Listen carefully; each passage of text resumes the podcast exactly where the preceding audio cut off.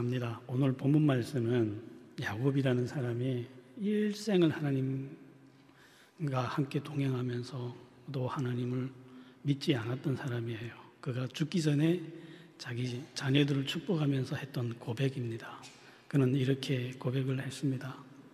나를 기르신 분은 하나님이시라고, 자기의 능력과 자기 깨가 아니라 나를 오늘날까지 있게 하시고 살게 하시고 여기까지 데려오신 분은 하나님이라고 그렇게 고백을 하십니다. 그런데 제가 저도 그 야곱이 그 하는 그 고백에 대한 심정을 저도 만났습니다. 저는 병원에서 만났습니다. 어떤 사연을 통해서 만났는지 같이 나누고자 합니다. 저는 하나님을 중국에서 만났습니다. 중국에서 성경 공부하다가 하나님을 만나고 저는 정말 기뻤어요. 그때부터 저는 천국에서 살기 시작했습니다. 얼마나 좋았냐면요, 제가 하나님께 이렇게 고백을 했습니다. 하나님, 저 이제 한국 안 가겠습니다. 여기서 그냥 이렇게 북한 선교하다가 죽는 날까지 이렇게 하다가 여기서 끝내겠습니다. 제 인생을. 그 정도로 제가 행복했습니다. 그런데 저는 죽는 날까지 그렇게 쭉 행복할 줄만 알았어요. 그런데 그 고백이 있은 한 달 후에 체포됐어요. 중국 공안에. 저만 체포된 것이 아니라 같이 성경 공부하던 탈북민 형제들하고 다 같이 체포됐어요.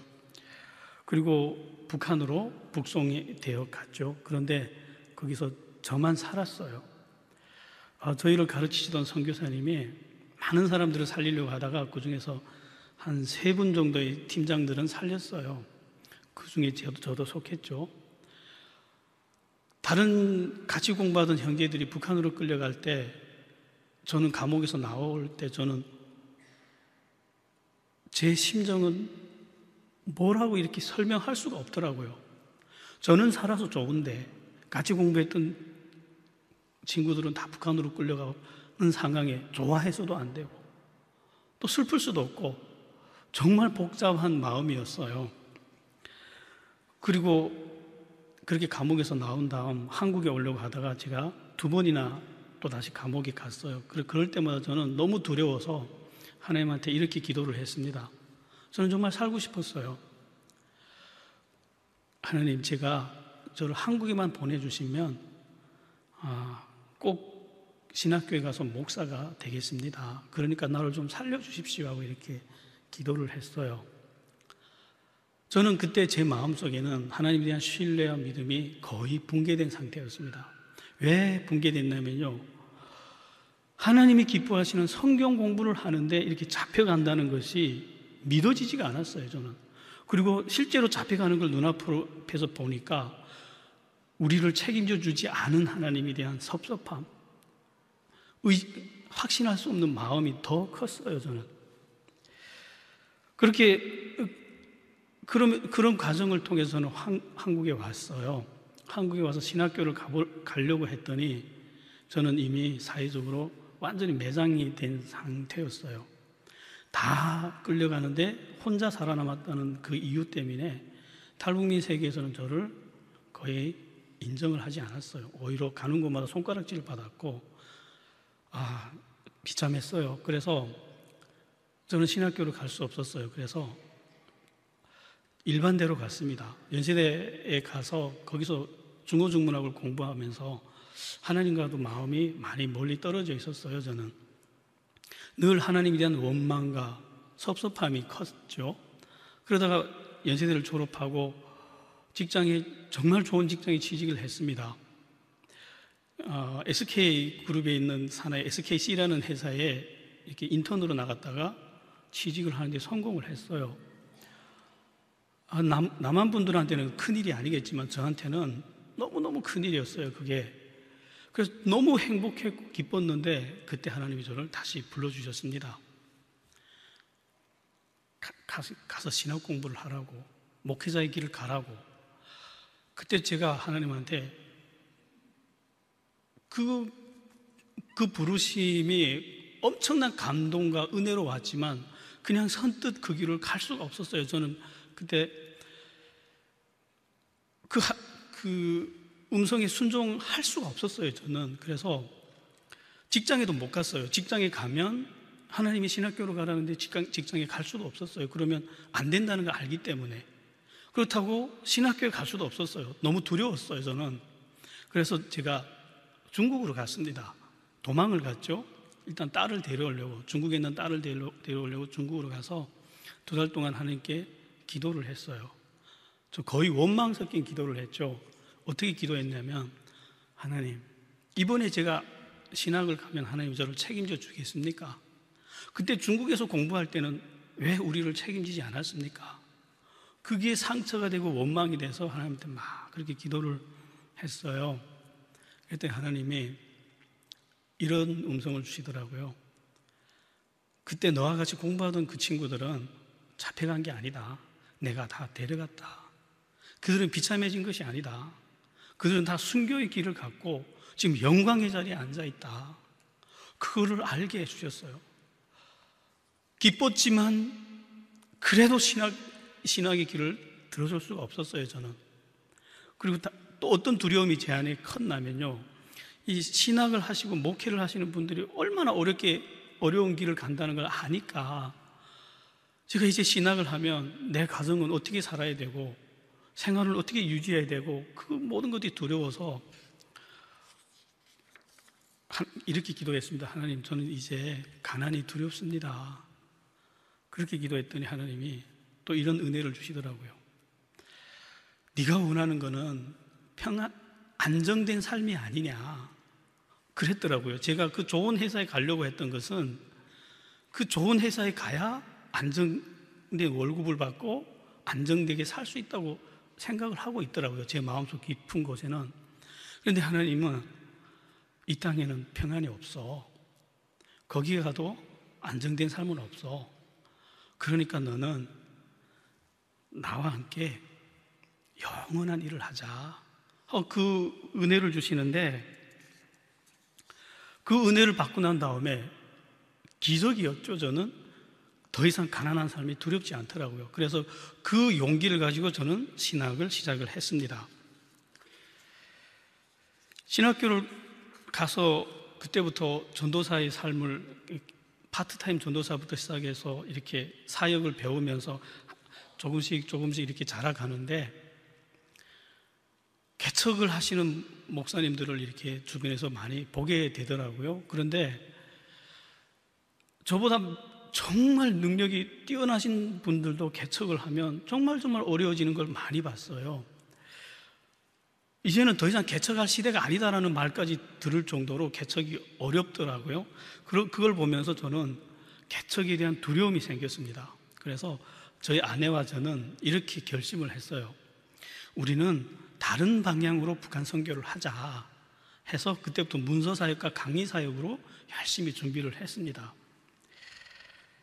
그렇게 부교역자 생활을 계속 하는데, 여기저기에서 저보고 이렇게 목사 안수를 받고 나서 이제는 목사가 됐으니까 개척교회를 하라고 계속 공고가 들어오더라고요. 그런데 그때마다 저는 아니라고, 나는 아니라고, 나는 개척할 만한 그 제목이 안 된다고 계속 저는 거부를 했습니다.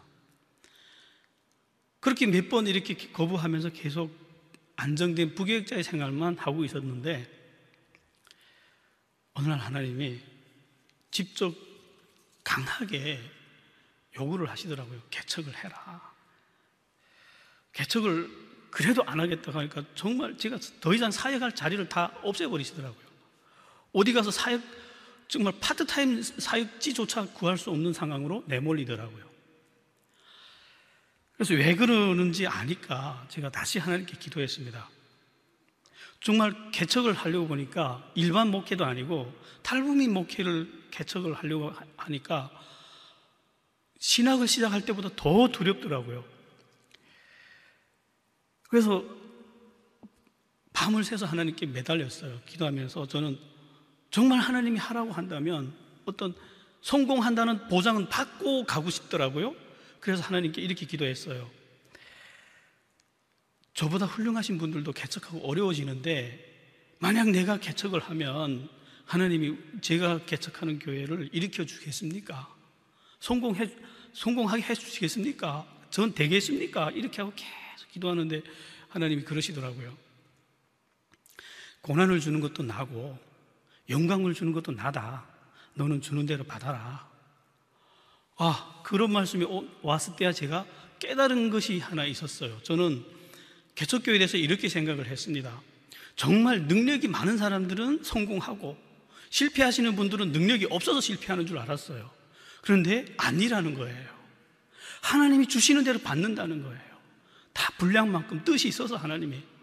그래서 능력, 인간의 능력과는 아무 상관없이 하나님 주시는 대로 어떤 얘기는 영광을, 어떤 얘기는 고난을 주신다는 거예요. 그것도 다 하나님 뜻이라는 거예요. 그러면서 내 실력하고는 상관이 없구나 알게 됐습니다. 그러니까 더더욱 두렵더라고요. 내가 해서 될까? 그때 하나님 다시 십자가에 매달리셨던, 하나님이 십자가에 매달릴 때 그 마음을 주신 것 같아요. 내가 이렇게 너를 사랑한다. 근데도 아직 나를 신뢰 못하겠느냐? 제가 그 은혜를 받고요, 맨날 며칠은 울었던 것 같아요. 내가 하나님을 정말 지식적으로 알았구나. 이게 하나님의 마음이구나. 말로 설명할 수 없는 그 마음, 나를 살리겠다고 십자가에 달리는 마음, 지식적으로 우린 충만하게 알아요. 그런데 마음으로 정말 그렇게 절절하게 울면서 느꼈던 건 그때 처음이었던 것 같아요. 그래서 제가 그때 용기를 냈어요. 이거 들고 가자. 아무리 마음이 열리지 않는 탈북민들이라도 이런 사랑을 전해준다면 세상에 어떤 사람이 안 열리게 안 열릴 수 있느냐, 하나님 앞에서. 이거 들고 가자 하고 그때부터 용기를 내서 개척을 시작했습니다. 그런데 늘 마음속에는 불안함이, 마음 한구석에는 불안한 것이 있었어요. 하나님이 고난을 줄 수도 있고 영광을 줄 수도 있다 그랬어요. 어떤 것을 주실까? 늘 궁금했습니다. 그렇게 해서 개척을 하는데, 아, 돈이 없었어요. 돈이 완전히 없는 것도 아니고 충분한 것도 아니고 정말 부족했어요. 그래서 제가 직접 인테리어를 했습니다. 인테리어를 아니 그 저를 도와주시는 집사님 한 분하고 같이 인건비를 안 쓰기 위해서 재료만 재료만 사서 같이 이렇게 자르고 붙이고 하면서 인테리어를 하는데 너무 힘들더라고요. 그래서 하루 너무 힘들어서 하나님께 막 항의를 했습니다. 내가 아 제가 좋은 조건을 다 차버렸다고 이렇게 어려운 조건에서 개척하게 하십니까? 하고 막 항의를 했더니 하나님이, 나는 지금 탈북민들에게 복을 주려고 이 교회를 만들고 있어. 힘내라. 어렵지 않을 거야. 그리고 다시, 아 그런가요? 기쁘더라고요. 뭔가 희미한 빛을 본 것 같아요. 아 어렵지는 않겠구나 이렇게 생각하고 다시 개척을, 그 인테리어를 마무리하고 이렇게 창립 예배를 드렸습니다. 정말 두근거리는 마음으로 나가서 노방전도도 하고 집집마다 돌아다니면서 선물도 넣어줘 보고 막 온갖 전, 좋다는 전도 방법을 다 써봤어요. 안 오더라고요. 한 두 달을 가족들하고만 설교를 하다가 예배를 드리다가 그랬어요. 하나님 봤죠? 이럴 줄 알고 제가 개척을 안 한다고 그렇게 발버둥 쳤는데 이렇게 되잖아요. 아, 근데 그때부터 청년들이 찾아오더라고요. 예배를, 교회에 와서 교인이 되겠다고 찾아오는 게 아니고 성경을 가르쳐달라고 청년들이 찾아오는 거예요. 옛날에 청년 목회를 했더니 그 청년부 목사를 했을 때 그 저를 알고 있던 청년들, 우리 탈북민 청년들도 오고 남한 청년들도 오고, 그래서 할 일이 없으니까 저는 그들에게 성경을, 주중에는 성경을 가르쳤습니다. 그런데 그때부터 한 명씩 한 명씩 오기 시작하는데 육 개월 만에 삼십 명이 오더라고요.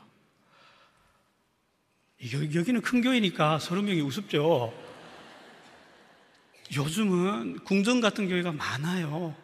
그리고 지하에 조그만 개척교회 안 옵니다, 사람들이. 그런데 육 개월 만에 삼십 명이, 저는 꿈을 꾸는 것처럼 행복했어요. 저는 되는구나, 너무 좋다. 그래, 그리고 너무 좋아서 쉬는 날이 없이 저는 일을 했어요. 주중에는 천구백칠 성경학교를 만들고 탈북민들에게 성경을 가르치고 주말에는 예배를 드리고 이러면서 얼마나 행복했는지 밥을 안 먹어도 배고프지도 않더라고요. 저는 그렇게 신나게 사역을 하는데 어느 날 갑자기 쓰러졌어요. 핑핑 돌더니 그냥 확 쓰러졌습니다. 병원에 가봤더니 간염이래요. 얼마나 기쁘던지. 저는 왜 기뻤냐면요, 나도 이제는 당당하게 쉴 수 있겠구나, 며칠 푹 자자 이거 구실로 해가지고. 그리고 그때는 처음에 즐거운 마음으로 병원에 입원해서 한 주일 푹 자고 자고 자도 안 나아지는 거예요. 이상한데? 하고 다른 병원에 가봤어요. 그런데 간경화 말기래요. 그게 무슨 말인지 몰랐어요, 저는. 그래서 어떻게 해야 되냐고 했더니 치료할 수 없대요. 그러면서 이제 길게 살면 넉 달 살 수 있대요. 어처구니 없더라고요, 제가. 아니, 신학을 하래서 신학을 했고 개척을 하래서 개척을 했는데 죽는데요. 이 앞뒤가 안 맞잖아요. 그래서 그럴 수 없다고 제가 안 받아들였어요, 제가. 그리고 오진을 했을 거야 이렇게 생각하고 좀 병 들었겠지 하고 저는 기도를 시작했어요. 기도로 고칠 거야, 하나님이 내가 기도하면 고쳐줄 거야 하는 확신이 정말 맹렬했어요. 그래서 기도하기 시작했습니다. 그런데 시간이 갈수록 점점 심각해지기 시작했어요. 그러면서 아, 이게 그냥 병이 아니라는 거 점점 저도 받아들여질 수밖에 없는 상황으로 내몰리더라고요. 그래서 저는 그때 어떻게 받아들였냐면요, 하나님한테 정말 이렇게 기도했습니다. 탈북민들은 신앙이 없던 사람들이 아니에요. 북한에서부터 신을 믿던 사람들이에요. 그런데 김일성이라는 신을 믿던 사람들인데 이 땅에 오면서 자기들이 속았다는 걸 절절하게 깨달은 사람들이에요. 그래서 탈북민들 마음 한켠에는 두려움이 있습니다. 이번에도 속으면 어떨까? 어, 어떻게 되지? 하는 두려움. 이름만 다른 똑같은 신인데 이번에도 속지 않을까 하는 두려움이 한켠에 있어요. 제가 그걸 알기 때문에 이 내가 고칠 수 없는 이 병을 기도로 고치는 걸 보여주고 싶었어요. 이것 때문에 하나님 나를 아프게 했다고 저는 확신을 했습니다. 그래서 정말 기도, 기도하고 정말 기도하면 말기암 환자도 고친다는 분들도 와서 저를 기도해 줬어요. 유명한 기도해 주신 분들이 다 와서 몇 명이나 와서 저를 몇 시간씩 며칠씩 와서 기도를 해 주셨어요. 그런데 조금도 안 낫는 거예요. 그러다가 어느 날 간성혼수가 오기 시작했어요. 그냥 간성혼수라 정신을 잃으면 이렇다가 정신을 못 차리면 가는 거예요. 그때야 제가 제가 죽는다는 걸 받아들일 수밖에 없었습니다.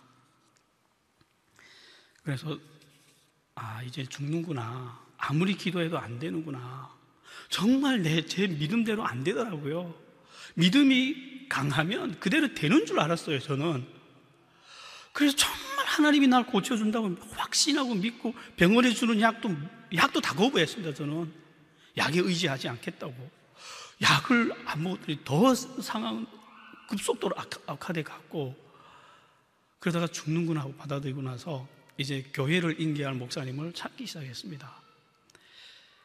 인생을 정리하고 교회를 인계할 목사님을 찾는데 그렇게 눈물이 나는 거예요. 내 자식보다 더 사랑했던 교회인데 그걸 이제 포기해야 된다고 하니까. 그래서 그거 하면서 하나님한테 펑펑 울면서 기도했습니다. 제가, 하나님, 제가 더 살고 싶어서 이러는 거 아니라는 거 알지 않습니까? 하나님, 저 북한 사람들이 복음을 알고 좋아서 우는 거 보고 주고 싶다고, 저 그것만은 좀 보, 보고 죽게 해달라고 이렇게 막 펑펑 울면서 기도하는데 그때부터 기적이 일어나기 시작했습니다. 어, 제가 아픈 걸 제가 원래 아는 사람이 많지가 않아요. 그래서 아, 아픈 걸 많은 사람들이 몰랐어요. 그런데 갑자기 소문이 퍼지기 시작하면서 많은 분들이 알게 되고 기도를 해주시는 거예요. 그러면서 도와주실 만한 분들이 찾아오시더라고요. 그러면서 어떤 분이 찾아와서, 목사님, 여기 누워있으면 안 됩니다, 아산병원에 가야 됩니다. 저는 아산, 한국에 아산이라는 병원이 있다는 거 처음 알았어요, 그때. 그래서 그분이, 여기 누워있으면 천천히 죽는 길밖에 안 됩니다, 갑시다, 저 갑시다 해서 아산병원으로 갔어요. 갔더니 산 사람이 간을 내놓으래요. 그럼 수술비는 얼마나 드냐니까 오천만 원이 든대요. 수술비만. 아, 차라리 가자. 하늘의 별을 따라 따는 게 차라리 쉽겠다는 생각이 들더라고요. 그래서 차라리 가자 그러는데 간이 없었어요, 저는. 그래서 그 병원에서는 아내의 간을 넣을 수, 꺼낼 수 있다 해서 아내의 간을 이렇게 검사를 해봤더니 이 의학적인 용어로 볼륨이 너무 작다 그러더라고요. 그럼 무슨 말인가 했더니 덩어리가 너무 작다는 거예요. 이게 꺼내도 덩치가 너무 작아서 안 된다는 거예요.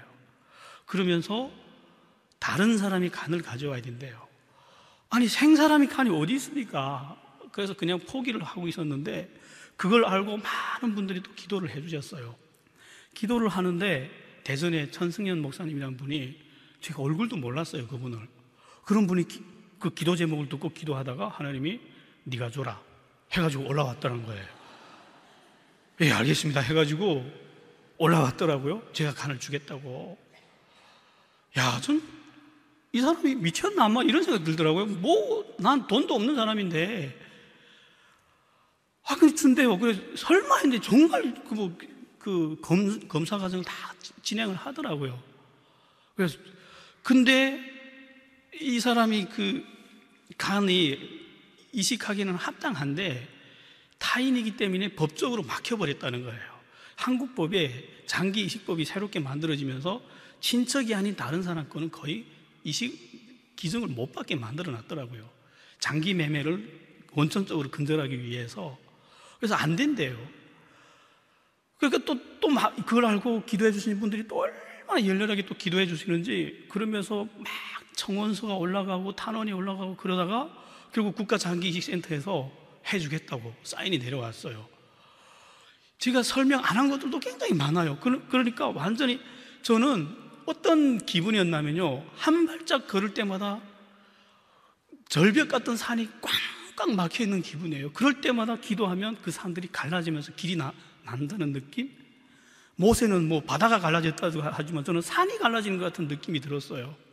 정말 법적 장벽도 뚫었어요. 그렇게 한 발짝 한 발짝 이렇게 가다가 결국 수술 날짜가 잡혔어요. 그런데 저는 하나님한테 진짜 원망했습니다. 일단 아내의 간을 떼야 된다는 것이 용납이 안 됐고요. 그리고 또 간이식 수술을 하면 일생 죽는 날까지 거의 장애인처럼 살아야 된다는 걸 알기 때문에. 그리고 하나님한테 또 저는 어떻게 기도했냐면, 하나님 기도로 고쳐주시면 안 됩니까? 많은 분들은 말기 암 환자들도 기도하며 해서 고쳤다고 하던데 왜 저는 기도로 안 고쳐주십니까? 하고 막 그, 저도 수술이 아니라 기도로 고쳐달라고. 저 솔직히 수술이 너무 무섭더라고요. 주사 맞는 것도 저는 발발 떠는 사람인데 수술을 뭐 몸을 다 드러내야 된다니 하니까 얼마나 두렵더니 그 살아서 나올까 뭐 이런 생각이 들면서 너무 두려워서 하나님께 그렇게 기도했더니 하나님이 그러시더라고요. 목사는 지식만으로 되는 것이 아니다. 고통을 알아야 돼. 아, 정말 까무러칠 줄 알았어요. 고난 아니면 고통을 준다 하셨는데 역시 나한테 주시는 게, 아, 고난 아니면 영광을 주신다 했는데 역시 고난을 주시는구나. 어려서부터 고생해서 살아서 그런지 고생은 피하지 못하는구나. 얼마나 원망스럽던지. 그러고 앉아있는데 정말 수술날이 내일로 왔어요. 너무너무 두렵더라고요. 그래서 그냥 솔직히 말했어요. 하나님 무섭습니다. 수술이 얼마나 아픈지 아는데 정말 두렵습니다. 그랬더니 그 욥의 고백이 제 마음에 탁 들어오더라고요. 내가 죽는다 해도 그를 믿고 신뢰하리라. 그가 나를 죽이신다 해도 나는 이 길을 가리라 하는 욥의 마음이 들어오면서 그거 가지고 저는 수술실 들어갔어요. 그 다음에 고통이 오겠구나 짐작은 했지만 시술하는 과정마다 다 부작용이 오는 거예요. 다른 사람들은 쿨쿨 자면서 받는 시술도 저는 부작용이 와서 막 죽는다 산다 난리 부리고 의사들도 너무 힘들어하는 거예요. 이 그냥 평이한 체질이 아니래요. 그냥 이 주사 놔도 부작용이 오고 저 주사 놔도 부작용이 오고 막 몸이 고무풍선처럼 뿔어라고 이러는데 그렇게 간신히 수술을 했습니다. 수술을 하고 나서 이틀에 한 번씩 심장 쇼크가 오더라고요. 심장 쇼크가 와서 막 숨이 끊어질 때 그때 제가 깨달았어요. 죽는 게 사는 것보다 훨씬 쉽다는 걸 제가 알았어요. 저는 수술하기 전에 죽는 것이 두려운 줄 알았어요. 죽는 게 훨씬 더 쉽더라고요. 그 끊어져가는 숨을 이어대는 게 얼마나 힘들던지 제가 그럼 너무 힘들어서 차라리 죽자 이런 마음이 몇 번이나 들었습니다. 그런데 그때마다 뭐가 힘이 됐냐면 저쪽 옆에 방에는 나한테 간을 떼주고 누워있는 아내하고 전승현 목사가 누워있는데 내 좀 힘들다고 이게 힘들다고 저 사람들이 간을 주고 지금 누워있는데 그냥 가면 안 되지. 그래가지고 아 그래 쓰고 버티고 버티고 버티는데 제가 버티다가 버티다가 어디 가서 허물어졌냐면요, 이 면역 저는 타인의 간이 제 몸에 들어갔기 때문에 제 몸이 이거를 적으로 생각하고 공격을 합니다. 그럼 간이 썩어요. 그럼 전 다시 죽어요. 그래서 면역력을 강제로 없애버려야 됩니다. 그 약을 먹어야 되거든요. 면역 억제제라고. 그걸 뭐 이제 제, 제 시간에 안 먹으면 안 돼요. 그걸 먹어야 되는데 이 수술을 하고 나니까 기도가 다 끼지 않아요. 그래서 뭘 먹으면 위로 들어가는 게 아니라 다 폐로 들어가요. 근데 그 약을 먹, 삼키면 폐로 들어가고 뱉어내려고 기침을 하면 수술자리가 찢어지고 죽겠는 거예요. 그래가지고 한번 뱉었다가 못, 못 먹겠다고 하니까 간호사는 강압적이더라고요. 먹으라고. 뱉으면 또 먹으라고 이러고 먹다가 뱉고 먹다가 뱉고 막 힘들어가지고 저 꼬부리고 누워서 애기처럼 울었어요. 저 발버둥치며 울었어요. 하나님한테 뭐라고 부르짖었냐면요, 차라리 저를 죽이십시오. 수술실에서 차라리 죽이지 이럴 거면 뭐하러 살렸나고 막 엉엉 우는데 그때 중국에서 만, 처음 하나님 만났을 때 그 따뜻한 감정이 내 따뜻한 마음이겠죠? 마음이 제 마음에 이렇게 물처럼 스며드는 거예요. 아, 설명할 수 없어요. 그 감동을. 처음에는 아파서 울었는데 그 다음에는 좋아서 울었어요. 얼마나 좋은지 더 펑펑 울었어요. 어떤 마음이 제 안에 들어왔냐면요, 하나님이 너무 고마운 거예요. 그 극단적인 아픔 속에서 뭐가 고맙던가 하면요, 이런 마음이었어요. 만약 성공만 했던 사람이라면 하는 일마다 성공하고 하는 일마다 이렇게 박수만 받고 부유하고 영광만 받는 사람이라면 고통당한 아버지의 마음을 절대로 알 수가 없어요. 그런데 아버지가 겪은 고통을 다 겪고 나서 아버지 마음이 이랬구나 하는 걸 깨닫고 아버지 앞에 와서 털썩 주저앉아서 엉엉 우는 아들의 마음이라고 할까요? 그런 마음이 제 안에 툭 들어오는 거예요. 그 마음이 들어오는데 얼마나 눈물이 나는지 그냥 엉엉 울었어요. 간호사가 진통제 놔주겠다는데 아파서 우는 줄 알고 가라고, 아파서 그러는 거 아니라고 막 간호사, 간호사가 더 힘들더라고요. 이렇게 안 아픈데 왜 우냐고. 그래서 아, 아픈 거 아니라고 이러면서 펑펑 제가 진짜 많이 울었어요. 그때 완전 사람이 다른 사람이 되는 것 같더라고요. 울면서 얼마나 절절한 고마움이 나를 울게 했는지 그때 이런 것이 보이더라고요. 이거를 가르쳐 주려고 그 힘든 여정을 하나님 나를 이까지 데려왔구나. 나 기적으로 고쳐달라고 그렇게 발버둥을 쳤는데 만약 내가 기적으로 이 병을 고쳤다면 이런 마음을 어떻게 내가 알 수 있었을까. 그래서 이 마음을 가르쳐 주려고 나한테 기적이 아니라 이 수술이라는 과정을 통해서 나를 고쳐주셨구나 깨달으면서 울다가 이런 게 다시 느껴졌어요. 저는 나만 아픈 줄 알았어요. 그분은 전능하니까 그냥 말 한마디만 하면 또 뭐 죽는 사람도 낫고 아픈 사람도 아파지는 줄 정, 정상적인 사람도 아파지는 줄 알았어요. 그런데 어미의 마음이라고 할까요? 우리가 알잖아요. 자식이 아프면 우리가 더 아프잖아요. 내가 그렇게 아파서 막 낑낑거리고 울고 할 때 하나님이 더 아파했다는 게 느껴지는 거예요. 네가 아파서 그럴 때 나도 더 아팠어. 진짜 기적으로 고쳐주는 게 훨씬 더 쉬웠더라고요. 하나님 입장에서는. 근데 이걸 가르쳐 주겠다고 하나님이 아, 그 말 안 듣는 나를 몸부림치고 순간순간 뻗대는 나를 기아 이까지 데려갔구나 하는 게 느껴지면서 이거구나, 이게 하나님, 나를 향한 하나님의 마음이구나. 이게 그래, 그래서 진짜 많이 울었습니다. 저는, 저는 정말 안타까워요. 이거 말로 전달할 수 없다는 것이. 여기서 듣는 분들도 이 마음을 알았으면 좋겠어요. 이 아버지의 마음을. 우리는 배부르고 좋은 집에 살기 때문에 이런 마음을 알 길이 없어요. 내가, 제가 한순간에 기적의 치료를 받았다면 저는 이런 사람이 될 수 없습니다. 그리고 왜 고통을 가르쳐 주려고 했는지, 고통이 뭔지를 조금 이제 알 것 같아요. 고통이 아름답다는 것을 거기서 제가 배웠습니다. 고통이 왜 아름다운지 아세요? 고통 속에서 둘이 하나 되더라고요.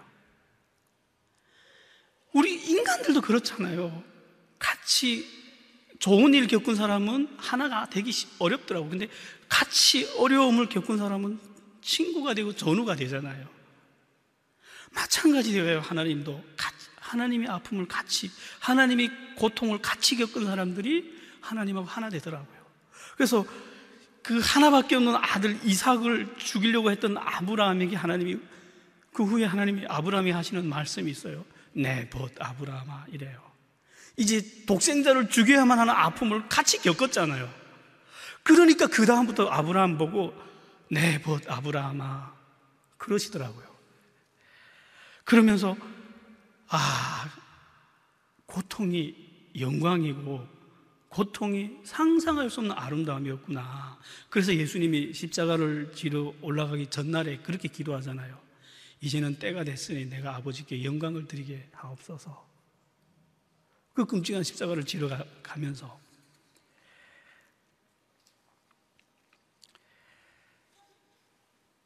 고통은요, 우리가 죄를 지어서 받는 벌이 아니라 하나님이 주셨기 때문에 감내해야 되는 고통은 오직 하나님하고 그의 자녀들만이 누리는, 누리는 신비이고 영광이고 아름다움이더라고요.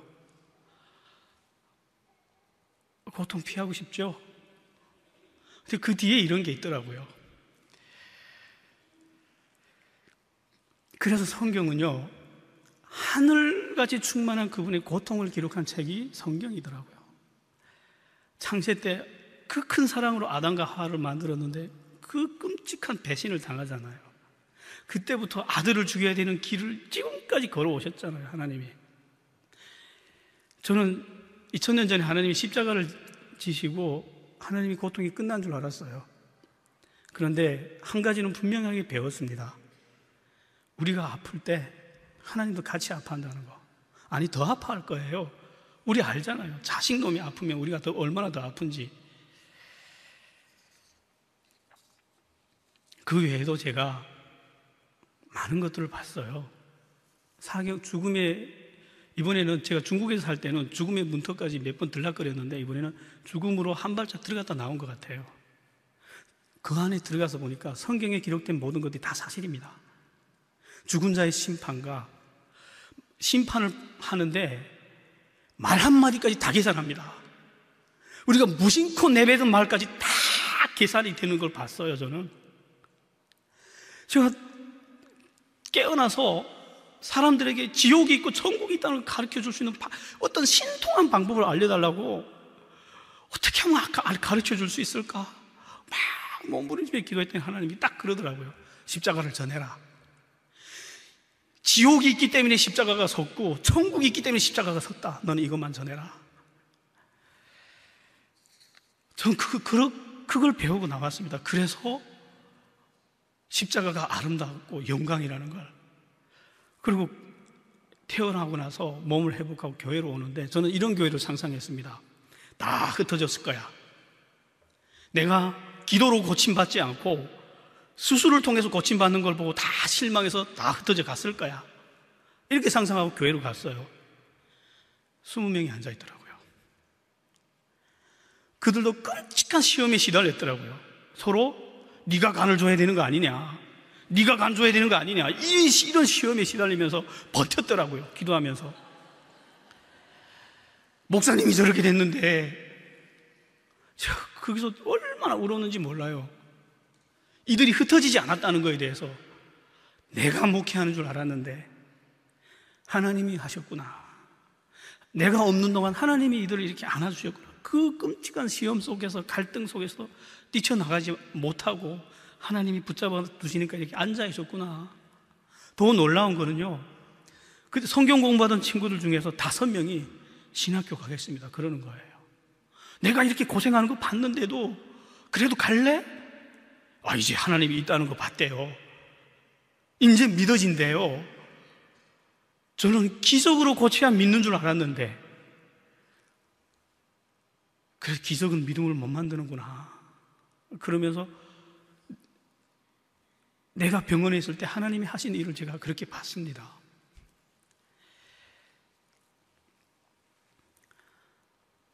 그래서 저희 교회는 지금, 저는 이제 목회가 힘들지 않아요. 행복합니다. 이제는요, 어려운 일이 생겨도 편안합니다. 하나님이 하실 거야, 이렇게 하고 편안하게 넘어가는 법을 배웠어요. 그래서 금방 수술이 끝나고 이렇게 기진맥진 해가지고도요, 교회 나오면 성도들과 같이 웃으면서 밥 먹을 수 있었고요, 어떤 어려운 일이 생겨도 기도하자 이런 말이나 할 수 있고요, 이제는. 근데 그렇게 하는 말이, 말을 듣고 우리 탈북민 성도들이 마음을 연다는 거예요. 굉장히 화려한 말, 심오한 말에 마음을 여는 것이 아니라, 이 무능한 목사 앞에서, 그래, 아파서 비실비실한 목사가 우리 같이 기도하자, 이 말에 마음을 열더라고요. 우리 교회에 그, 그 다음 주시는 은혜가 정말 많아요. 예배를 드리는데, 찬양을 드리는데 울어요. 이게 무슨 말인지 알아 못 들을 거예요. 여러분들은 탈북민들이 예배를 드리다가 찬양을 드리다 울어요. 하나님을 느끼지 못하고 그 깜깜한 어둠 속을 이때까지 살다 온 사람들이 이제는 그 사랑을 느끼고 울기 시작하는 걸 제가 강대상에서 보면서 제가 눈물이 더 나와요. 설교를 해야 되니까 꾹꾹 눌러 참습니다. 그럴 때마다.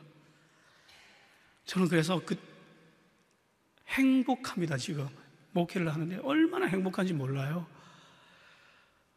성도가 많아서 행복한 것도 아니고, 돈이 많아서 행복한 것도 아니고, 그냥 하나님이 우리와 함께 한다는 그 한 가지 사실 때문에 온 세상 근심이 다 없어지는 것 같아요. 성도들이 제가 근심이 하늘같이 충만한 사람인 걸 알아요. 수술하기 전에는. 처음에 돈이 없어서 제가 성도들하고 밥 먹을 때 어떻게 기도했냐면요, 이렇게 기도했습니다. 식사 기도를 하는데, 식사 기도 다 하고 예수님의 이름으로 근심했습니다, 이렇게 기도하더라고요.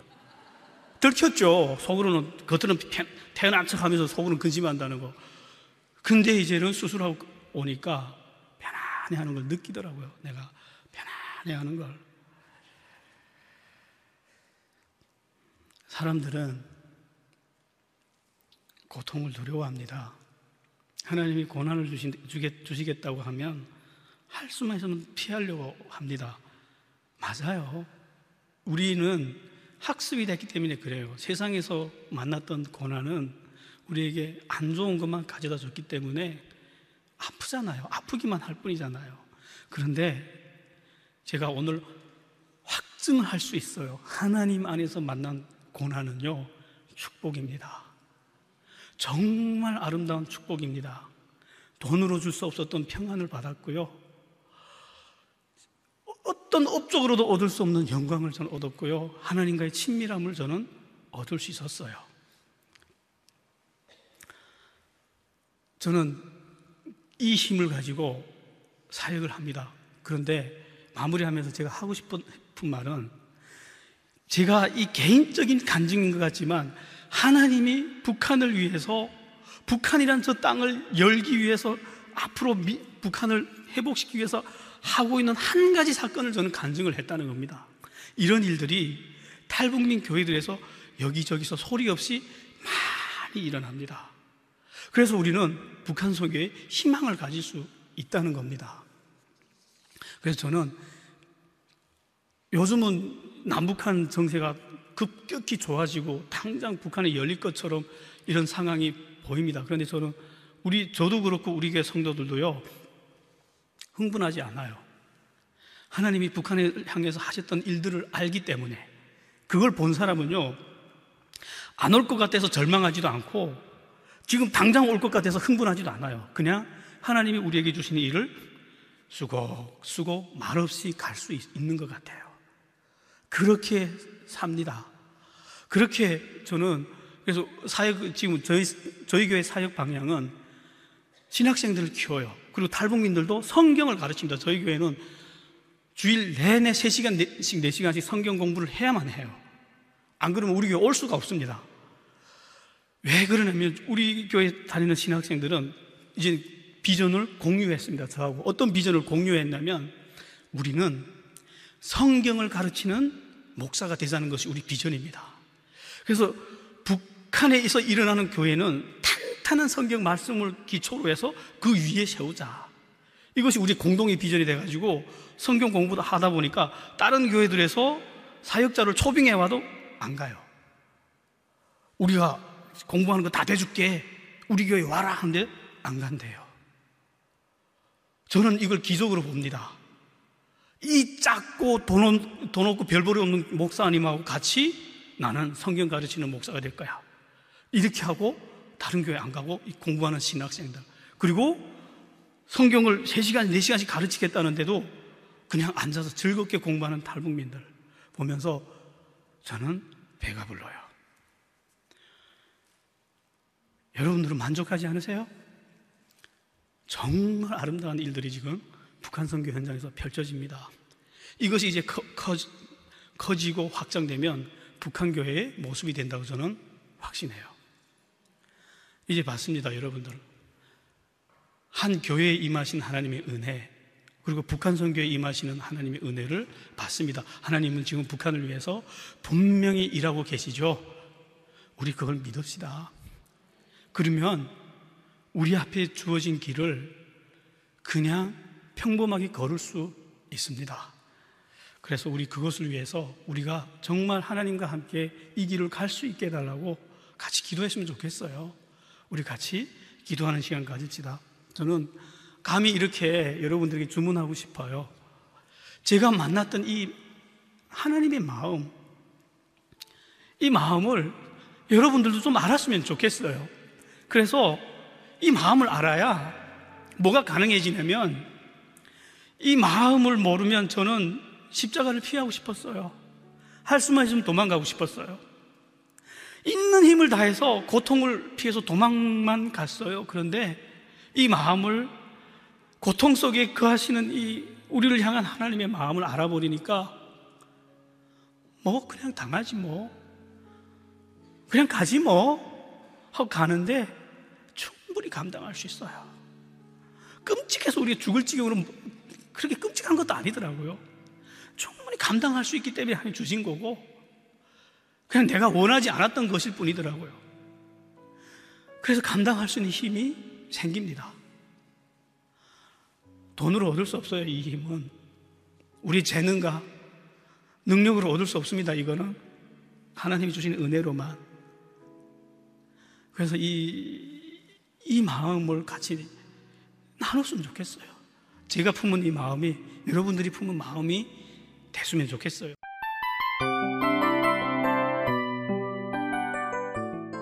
이 프로그램은 청취자 여러분의 소중한 후원으로 제작됩니다.